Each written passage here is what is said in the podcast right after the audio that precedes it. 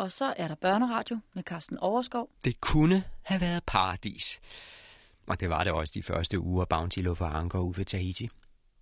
En kort stund var der lempet for disciplinen ombord efter den hårde sejlads kloden rundt. En kort stund var kaptajn Blege i sit bedste lune. Han optrådte ligefrem venligt og hjerteligt.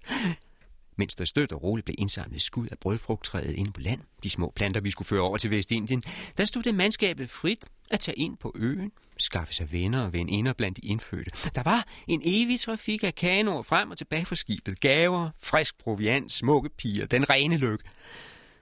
Men desværre alt for kort. Allerede efter en måned hørte jeg rygter om, at stemningen igen var forværret ombord. For jeg boede jo selv i land inde hos høvdingen Tahiti for at lære sproget på Tahiti, og kom kun ud på skibet en gang om ugen. Men efterhånden så kunne jeg ikke undgå at lægge mærke til, at der er der blev muret blandt folkene. Jeg forstod, at kaptajnens hissighed og nærighed var brudt frem igen. Efter blot nogle uger i paradis var Blejes ondsindede væsen vendt tilbage. Det værste var, at han var begyndt at beslaglægge de gaver, mandskabet fik inden fra land. Hvis en mand for eksempel fik foræret en dejlig fed gris, så blev den straks taget fra ham og anbragt i proviantrummet.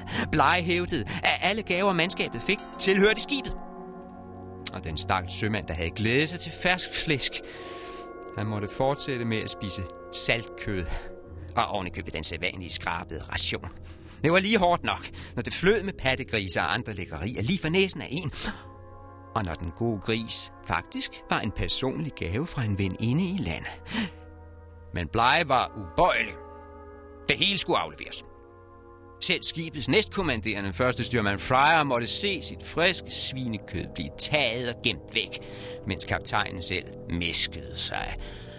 Blege havde mindst 40 lækre pattegrise, som han holdt for sig selv, mens Fryer, værsgo, måtte aflevere sin ene. Så er det ikke svært at forestille sig, hvad folkene følte.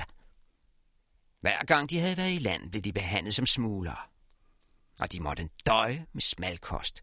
Få fagne fra hele Tahitis overflod. Det var tydeligt for enhver, at hvis Mr. Bly fortsatte på den måde, så ville mandskabet snart begynde at desertere eller finde på det, der var værre. Men selvfølgelig anede jeg ikke på det tidspunkt, at det skulle komme så vidt, som til mytteriet på Bounty. うん。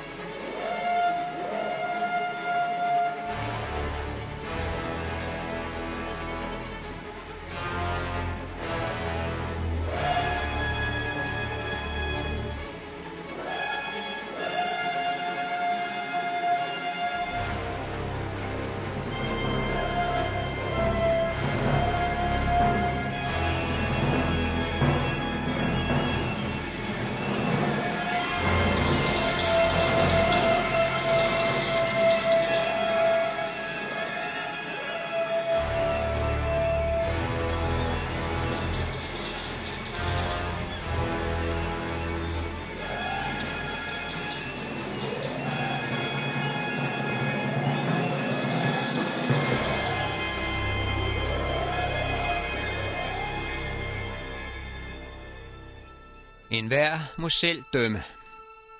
Jeg lægger bare tingene frem, som de var. Kaptajn Bly kan have haft sine grunde til at beslaglægge alt det, mandskabet fik for ærene inde på Tahiti. Det kan være, det var rigtigt af ham at inddrage det friske kød til senere brug.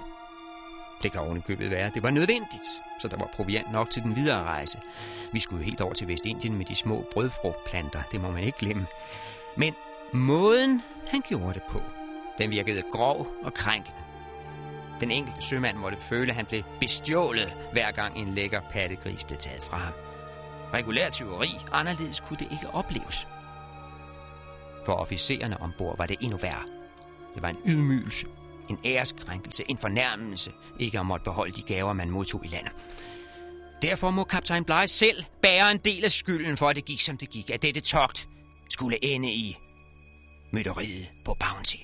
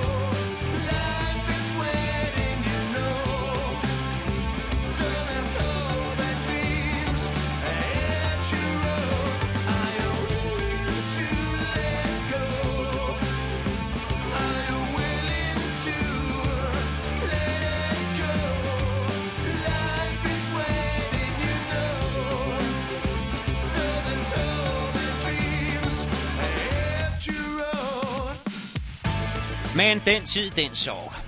Rejslerne, de må vente en stund endnu. For de første 4-5 uger på Tahiti, det er en periode, jeg husker med glæde, med en stille fryd. For ikke at sige med længsel, i hvert fald her på mine gamle dage. Jeg husker det som en gylden tid under palmerne og Sydhavets sol. Som sagt var jeg blevet installeret inde hos høvdingen Hiti Hiti, og kom kun ud på Bounty en gang om ugen. Jeg var altså sluppet fri af den snævre og beklumrede stemning ombord på det lille skib. Jeg vidste dog nok, hvad der betalt om ombord. Jeg levede mit eget liv midt blandt de indfødte. Et særligt, roligt liv med en egen glød og dyb nydelse. Min eneste pligt i land var at samle gloser sammen til en ordbog over sproget på Tahiti. Og det var en kær pligt, for jeg holdt meget af sprog, det interesserede mig, jeg kedede mig aldrig. Og ordene, dem kunne jeg samle ind, stille og roligt, som dagene gik, blot ved at se, ved at lytte og leve med i de indfødtes tilværelse. Ved daggry stod vi alle op. Og det første, man gjorde, var at tage sit morgenbad. Det vil sige, at man hoppede direkte i den flod, der løb ved siden af høvdingens hus. Så var der morgenmad, forskellige frugter, og så skulle man bare have tiden til at gå, indtil fiskernes kanoer kom ind ved halv tiden, for så mange det vankede der middag. Det vil sige, mens middagen blev tilberedt, der tog jeg mig et bad til. Denne gang i havet. Enten i den dybblå lagune inden for koralrevet, eller på ydersiden af revet ude i selve havet, i den brusende brænding af gigantiske bølger, der er til kom væltende ind fra øst.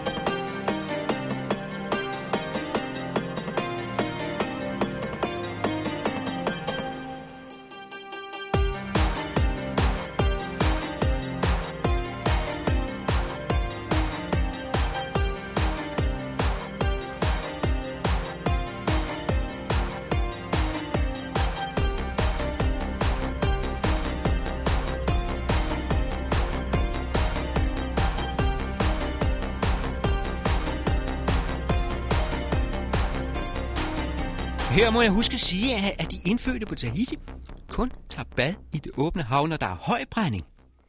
Ellers foretrækker de at tage deres dukker der i de små floder. Alle de kølende, krystalklare vandløb, som kommer fossende ned fra bjergene. Men hvis de en dag synes, at bølgerne er høje nok ude ved stranden, ja, så kaster de sig ud i dønningerne og dyrker en sport, de kalder horu. Det foregår ved hjælp af et bræt, et bræt, de har lavet nogle, nogle, nogle fod langt, som de svømmer langt ud med på havet, og når der så kommer en ekstra stor bølge, så lader de sig føre ind gennem brændingen, stående på dette bræt. Det er sandt. Det er sandt. De står bogstaveligt talt på vandet, mens dønningerne rejser så høje som huse omkring den.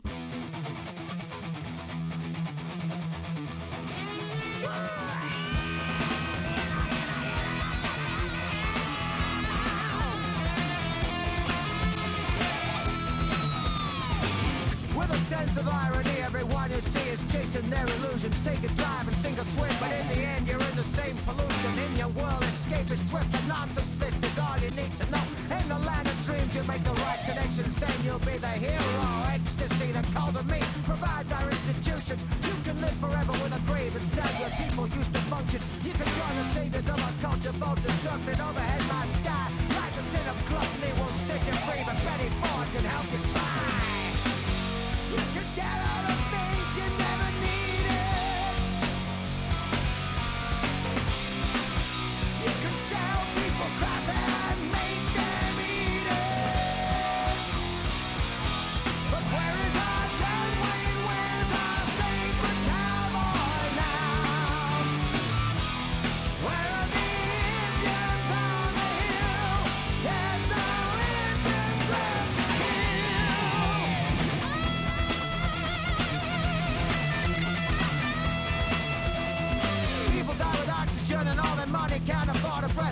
Starving everywhere and staring in the face of death. Prostitutes and politicians lying in the the bed together. You can be the savior of the poor, making up the policies to open up the back door. You can get all the things you never needed. You can sell people crap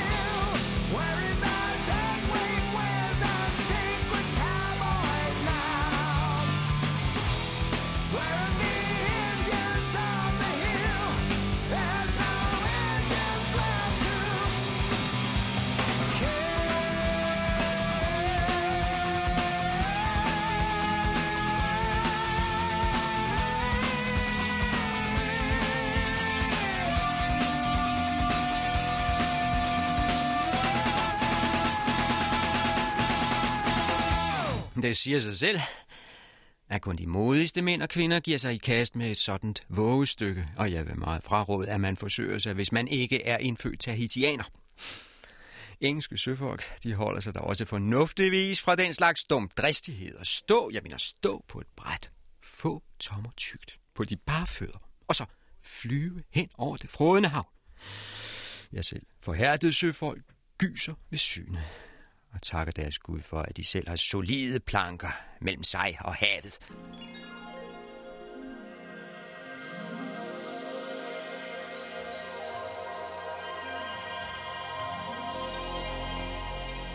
Men efter havbadet var middagen parat. Det er jo min dagligdag, jeg er i færd med at skildre. En dag, som den gik i de uger på Tahiti, som jeg tilbragte i høvdingens hus. Altså, middagen som bestod af stegt fisk med kogte bananer. Derefter en steg af pattegris med en garniture af grøntsager. Øh, grøntsager, som var helt ukendte for mig, men som smagte aldeles fortrinligt. Og endelig til sidst en art budding, ledsaget af den dejligste sovs af kokosnødecreme. Jeg tog rigeligt for mig, for jeg var en ung mand med en ung mands appetit. Og jeg følte stadig sulten i kroppen efter den lange tid på skibskost. 10 måneder med stift saltkød og mukken brød. Så jeg huggede i mig. Jeg havde meget at indhente. Men det var intet imod, hvad Hiti Hiti spiste. Han blev ved. Længe efter, at jeg var midt, og ikke kunne klare så meget som en fingerspids til af den søde kokoscreme, der var han stadig i gang med pattegris og bananer og budding.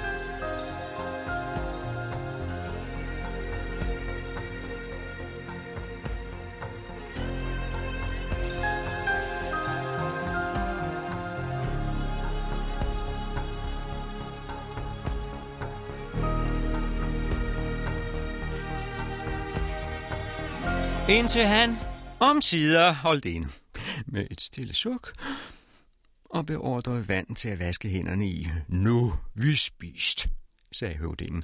Nu vi sove. Hvorpå han møjsommeligt kom op og stå og stavrede ned på stranden, hvor sovemåtterne i forvejen var bredt ud af køndige kvindehænder. Der lagde vi os nu til rette side om side, orkede ikke at sige et ord mere, øh, og sank ind i siestaens lune lur.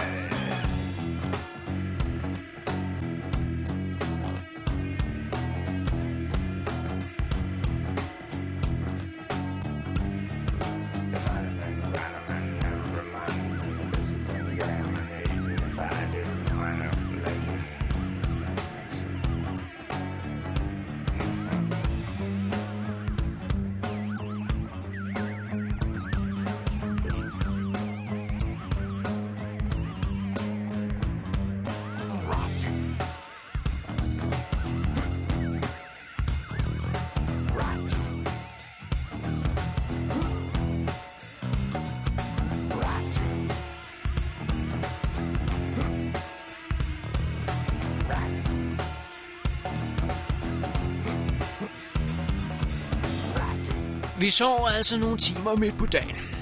Det er det eneste fornuftige, man kan gøre, at sove nogle timer midt på dagen. Man må huske, for det første, at middagsmåltidet var ganske solidt. Det lå tungt, det gjorde det.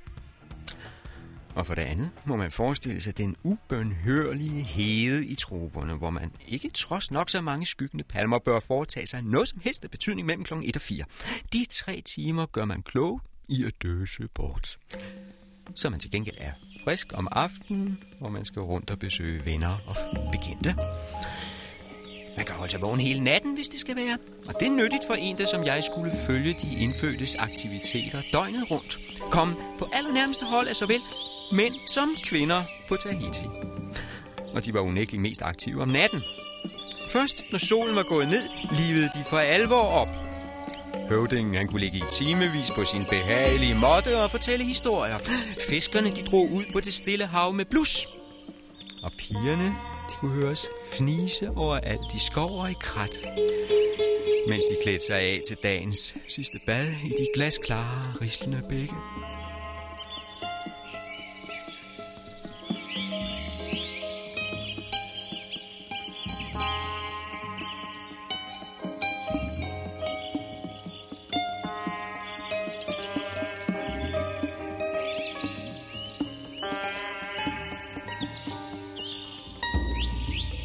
Det var kort sagt vigtigt at holde sig vågen under stjernehimlen, for ikke at kunne klippe noget i de mørke timer. For det er jo om natten i de mørke timer, at livet for alvor skal leves. You know I can't see nothing wrong with a little bump and grind, baby. You know I can't see nothing wrong with a little bump and grind, baby. I don't see nothing wrong.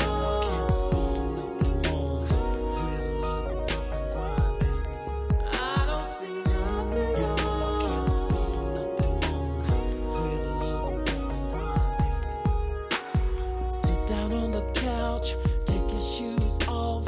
Let me rub your body before I tear it off.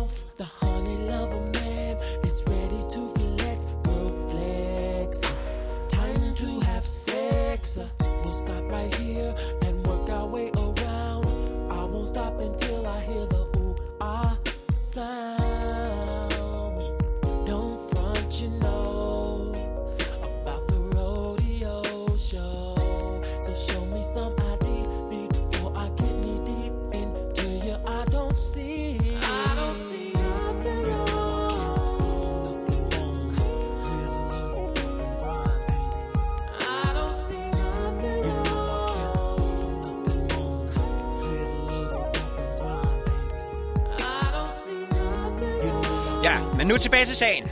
Altså, jeg havde boet cirka 14 dage hos høvdingen, da jeg pludselig en formiddag får besøg ude fra Bounty. Det var en stor kano, der blev padlet ind af 10-12 indfødte, men da kanoen blev hævet op på en særlig høj bølge, så man tydeligt, at der var to hvide mænd ombord. Fletcher Christian og Pegger. Og lidt efter kunne man se en tredje, nemlig den gamle skibslæge Bacchus, der sad ude i agterstavnen og holdt krampagtigt om et eller andet. Den dag, der var Hiti Hiti ude på Bounty for at spise middag med kaptajnen, men vi var fire på stranden til at tage imod. Jeg selv og høvdingens datter Hina sammen med hendes mand Tuatau, en af de unge høvdinge, og endelig Maimiti, 17 år, Hiti Hitis niæse. Vi fulgte altså kanonen med øjnene og styrtede ud for at holde fast i den, da den blev sat op på stranden af en sidste høj bølge. Dr. Bacchus sprang ud på strandbredden som den første, for han var en væver gammel fyr. At hans ene ben var et træben, det hæmmede ham ikke det mindste. Hør, pokker mig. Er det dem? Ha, Jeg troede, de var en af de indfødte. Jeg var kun iført et lændeklæde, og min overkrop var allerede brunet kraftig af Tahitis sol. Jeg kan ikke bebrejde Bacchus, at han først troede, jeg var indfødt. To uger havde været nok. Jeg gik allerede i et med de lokale. Jeg følte, at tiden var inde til en lille tur i land, brummede den gamle doktor. Og hvem ville det være mere naturligt at besøge end dem, Bøjer? Bare tag det roligt. Jeg skal ikke lægge nogen til last. Jeg medbringer selv drikkevarerne. Og behendigt fiskede han en kasse med 10 flasker Madeira op af kanonen. Uh, øh, hvor kan vi sætte os? På det tidspunkt var Christian og Pegger også steget ud på strandbredden. Og alle hilste på hinanden, og Hina førte os op ad skrænten til høvdingens lysthus. Der var det, jeg kom til at gå bagest sammen med Christian og Maimiti. Og allerede da bemærkede jeg, at hun sendte ham visse blikke.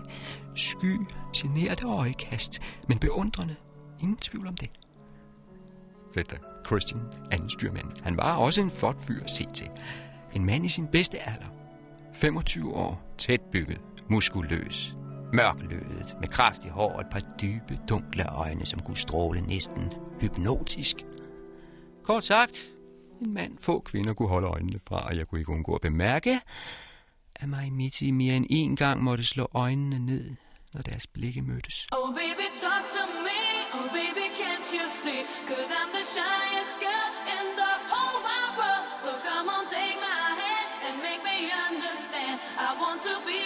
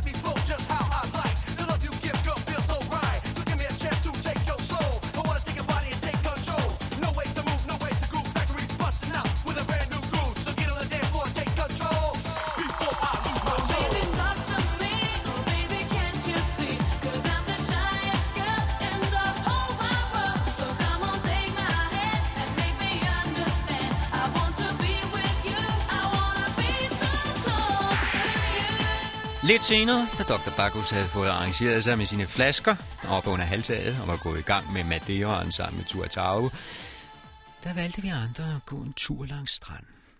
Hina, Maimiti, Christian og jeg. Det var en dag med næsten vindstille, og derfor særlig hit i solen. Men vi tog den behagelige tur langs stranden, hvor man konstant gik i halvskygge under dybt grønne palmeblade, som viftede stille over hovedet på os, og nogle steder lige frem hang ud over strandbredden som gigantiske, svagt vuggende parasoller.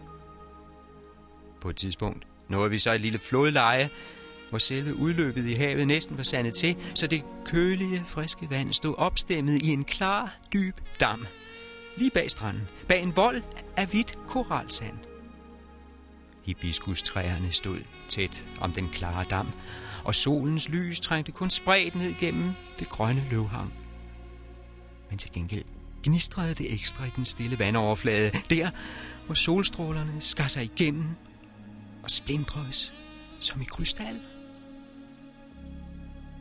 Der var det, de to unge kvinder, Hina og Maimiti, forsvandt et øjeblik, og lod styrmand Christian og mig alene tilbage i sandet. Med denne stille dam til den ene side og det brusende hav til den anden. Han havde forekommet mig sympatisk på første færd. Men det var her på Tahiti, jeg lærte ham rigtig at kende og kom til at holde af ham. Hans hederlighed, hans rolige væsen som modsat kaptajn Blais, hans ligevægt. Jo, det kunne hende, at anden styrmanden blev modfalden. Der var perioder, hvor han virkede uendelig nedtrykt. Men der var dog altid en ro over ham, som kun en sjælden gang blev brudt af ubendig vrede. Et øjebliks blindt raseri, et lynglimt af tankeløs ophidselse. Men så genvandt han roen og blev igen den Fletcher Christian, vi alle kendte og respekterede.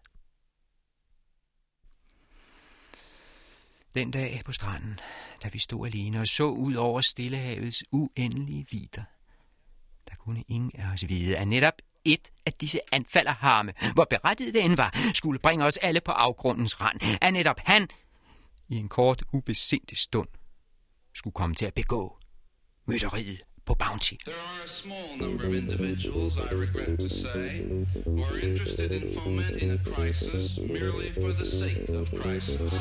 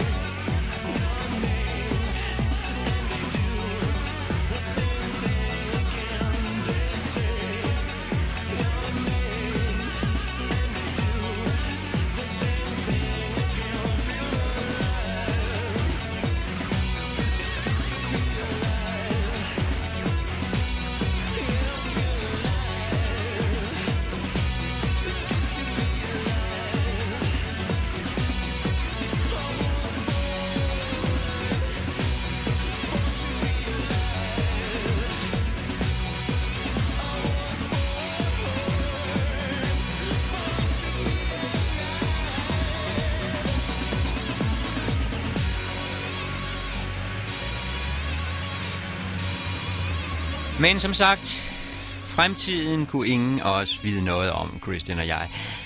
Og nutiden, den trængte sig unægteligt også mere på i det øjeblik. For netop da dukkede de to unge kvinder frem igen fra krattet. Hina og Maimiti i al deres genbarlige skønhed.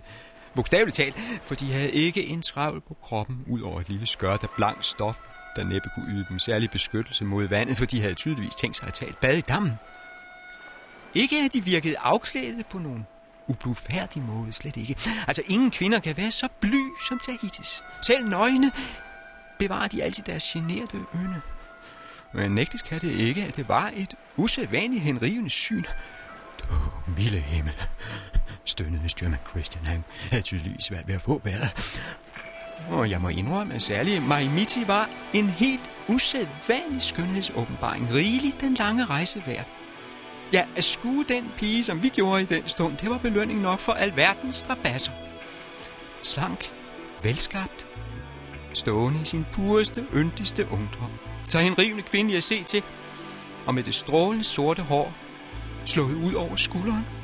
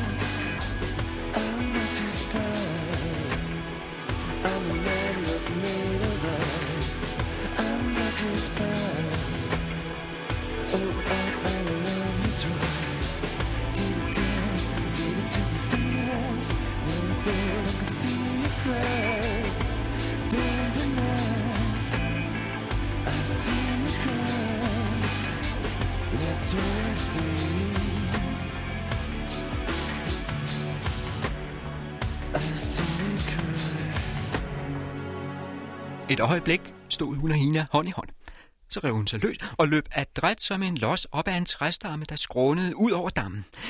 Hendes bare fødder nærmest klæbede til den knortede stamme. Ikke et øjeblik mistede hun balancen, og samtidig formåede hun at holde sit lille skørt i ave, så det ikke blottede alt for meget. Og alt dette uden det mindste besvær, som om hun var født til at klatre halvnøgen rundt i Tahitis biskuslåne. Christian stirrede betaget på mig midt. Det gjorde jeg sandt at sige. Også for nok havde jeg jagtet mange indfødte kvinder i badet i de 14 dage, jeg havde opholdt mig her på øen. På det felt havde jeg et betydeligt forspring fra anden styrmand. Men jeg må indrømme, at mig Mitty, hun var et syn, der overgik alt. Da hun var kommet helt til tops på den skrå stamme, rettede hun sig op. Stod ret op og ned, uden nogen støtte. Gyldenbrun mod den azurblå himmel, og kom med fnisende og fornøjet udråb. Før hun satte af og sprang på hovedet i vandet. Snart så vi mig i svømme som en odder under vandet. Skønt to fagne nede var vandet så klart, at man tydeligt så hendes slanke krop skyde hen over bunden. Et syn så lokkende, at Christian ikke længere kunne modstå fristelsen, men flænsede skjorten af og også kastede sig på hovedet i vandet, og han viste sig at være en fremragende svømmer. Hina fulgte efter med et stort plask, og til sidst måtte også jeg hoppe i og tage del i de våde løjer. I en god time tumlede vi os som delfiner i dammen. Vi grinede. Vi råbte. Vi skreg. Vi fangede små fisk med hænderne.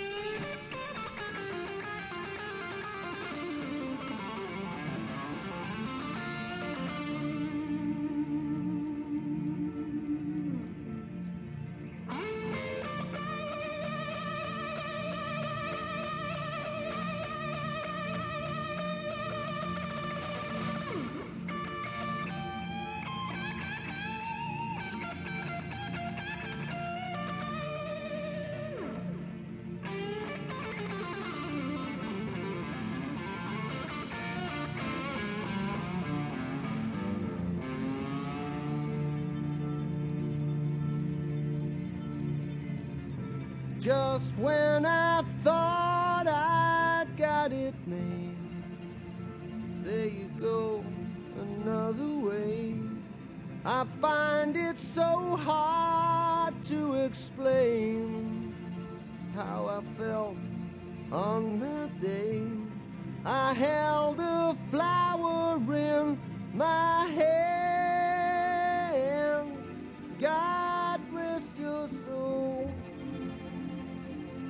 My dear old friend. Cause I feel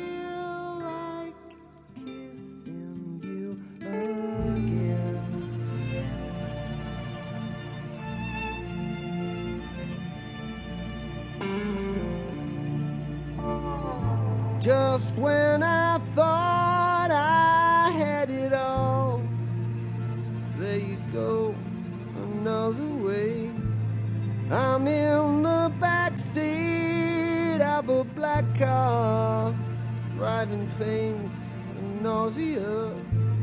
I held a flower in my hand.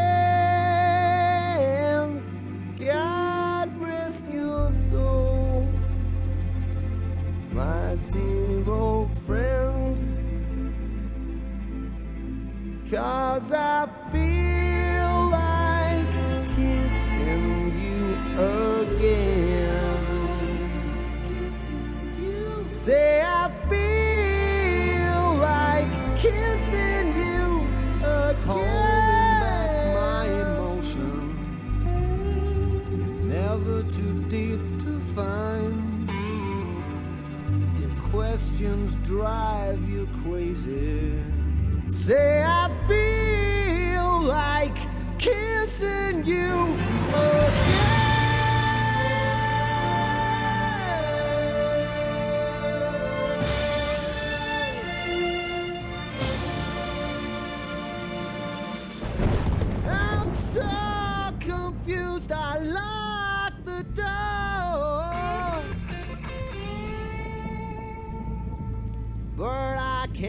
stop the thing that I came here for. I checked the photograph and you're still right here. God rest your soul. God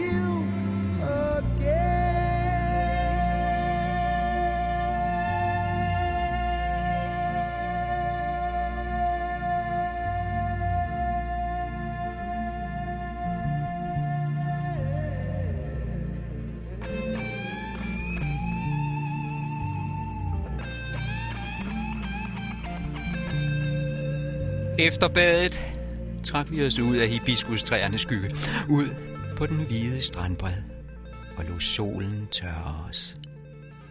Og mens Kristen og jeg så til, redte de to kvinder deres hår med nogle ejendomligt udseende kamme af bambus. Her skal det siges, at Fletcher Christian bestemt ikke var nogen skørtejæger. Han var gentleman, absolut gentleman. Ikke den type, der render efter alt, hvad der rører sig af hunkøn, og der slet ikke 17-årige smånymfer. Men nogen træmand var han heller ikke. Han var ikke blind for kvinder. Hans sind var modtageligt. Men han kunne bevæge sig som en hver anden kan. Ja, jeg betro, han blev stærkere påvirket end nogen af os andre, når han stod over for helt ekstraordinær skønhed. Det fremgik tydeligt på vej tilbage til lysthuset, da vi slendrede hen ad stranden. Øh, jeg skulle nemlig til at, at henvende en bemærkning til anden styrmanden om fuglelivet på stedet, da jeg opdager, at han er væk. Pludselig går det op for mig, at Hina og jeg er kommet langt foran, og da jeg vender mig, hvad tror I, jeg ser? Jeg ser... Jeg ser Fletcher Christian og Maimiti gå hånd i hånd. De to soppende sammen i vandkanten som to børn i deres egen verden, aldeles opslugt af hinanden. Og med rette, for de var et smukt par, den unge engelske sømand og den endnu yngre Tahiti-pige. Da de kom nærmere, slog hun øjnene ned, mens en rødmen bredte sig over hendes olivenfarvede kinder. Hun søgte at trække hånden til sig, men Christian holdt fast. Og han mødte mit blik med et beslutsomt smil. Ja, nu har jeg fundet hende.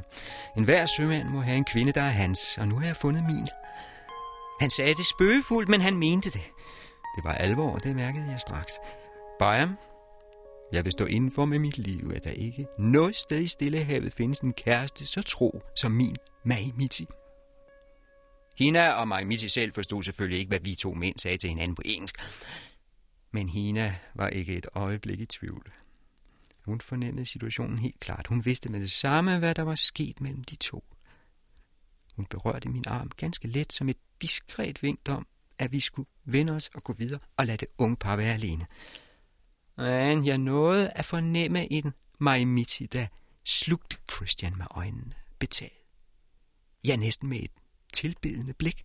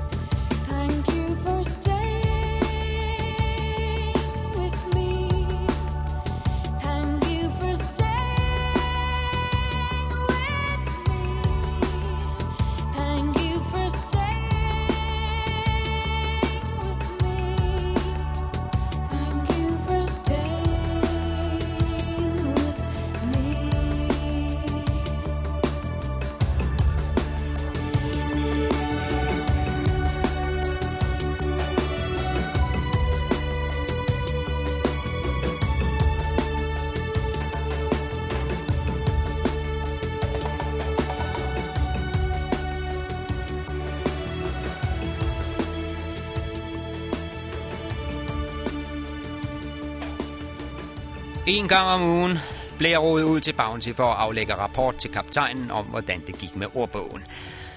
Og det var en helt anden verden at komme ud til skibet.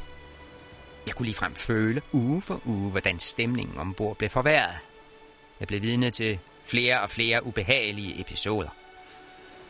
Kaptajn Blige havde strammet grebet, og mandskabet fik efterhånden ikke lov til at beholde noget af det, de havde med inden fra landet. Ting, de havde byttet sig til. Ting, de havde fået som gaver. Frugt, tøj, smykker, frisk kød. Blege beslaglagde det hele. Han lod sin sekretær, den slæske Mr. Samuel, holde øje med alt, hvad der kom ombord. Og han havde igen allieret sig med en af mine kadetkolleger, må jeg desværre sige Hallet, en lille led fyr, der havde irriteret mig fra første færd. De tre, Blege, Samuel og Hallet, de lagde deres klamme hænder på alt, hvad folkene fik inden fra Tahiti. En af de dage, jeg var ude på skibet, var det Christian, det gik ud over. Jeg havde netop overstået mit møde med kaptajnen, kommer op på dækket, ser anstyrmanden stå ved falderæbet, i færd med at tage imod forskellige ting, der bliver ragt op fra en kano. Det var ting, Maimiti havde sendt ham, altså hans kæreste. Hun var af en ganske velhavende familie, så han fik både grøntsager og fint vævede modder og Tahiti-tøj og perler. Og den dag også et par ualmindeligt fede og velnærede pattegriser. Og Christian han er lige netop ved at løfte sine to grise ombord, da Blege kommer slendrende. Slip de svin. De skal ned i proviantrummet. Christian blev ildrød i hovedet af raseri. Men forløbig beherskede han sig. Så, det var ellers min tanke selv at nyde dette flæsk. Det kan der ikke være tale om. Alle pattegrise, der kommer ombord, indgår i skibets proviant. Oh, lad os en gang se, hvad de ellers har fået i dag. Det ser jo ganske interessant ud. Uh, en glimrende måtte, ja, og en fin Tahiti-kåbe. Der kan man bare se. Mr. Samuel, vil de sørge for, at disse ting bliver gemt af vejen i mine kister? Dem kan vi sikkert lave byttehandler med på de andre øer. Christian prøvede stadig at beherske sig. Jamen, så, så. Det i gaver til min familie hjemme i England. Men lige meget hjalp det.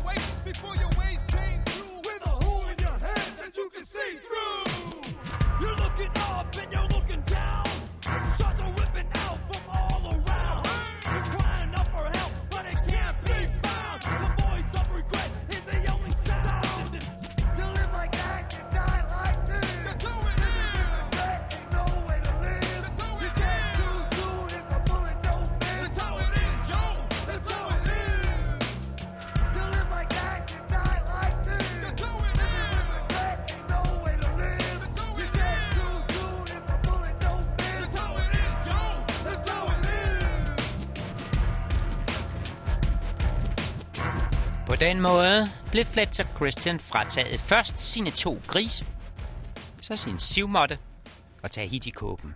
Kun lidt grøntsager fik han lov til at beholde. Og til sidst, da der bliver ragt en lille pose op til ham fra Marimitis kano, en fin lille skinpose, og han står med den i hænderne, så er kaptajnen der straks. Aha, perler, hvis jeg ikke tager meget fejl. Mm, lad os se en gang, Mr. Christian. Der er ikke noget at gøre. Anden styrmanden må snøre posen op i alles påsyn og se, der ligger ganske rigtigt et par perler, så store som stikkelsbær og vidunderligt smukke. Det er en, en gave til min gamle mor i England fra, fra mig Mittis familie til min familie. Lige meget, væser bleg.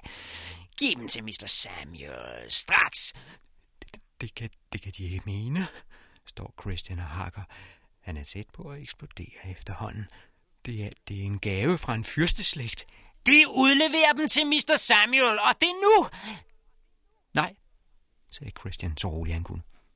Vendte sig om og gik nedenunder. Sine perler tog han med. For første gang havde han nægtet at adlyde kaptajnens ordre. Og for første gang stod Blege og Samuel og så stumt på hinanden rådvilde. Den første sprække var åbnet. Den første brist i fundamentet, den første bæven i undergrunden. Det første dirrende varsel om det jordskæld, der skulle ryste verdenshavene. Mytteriet på Bounty.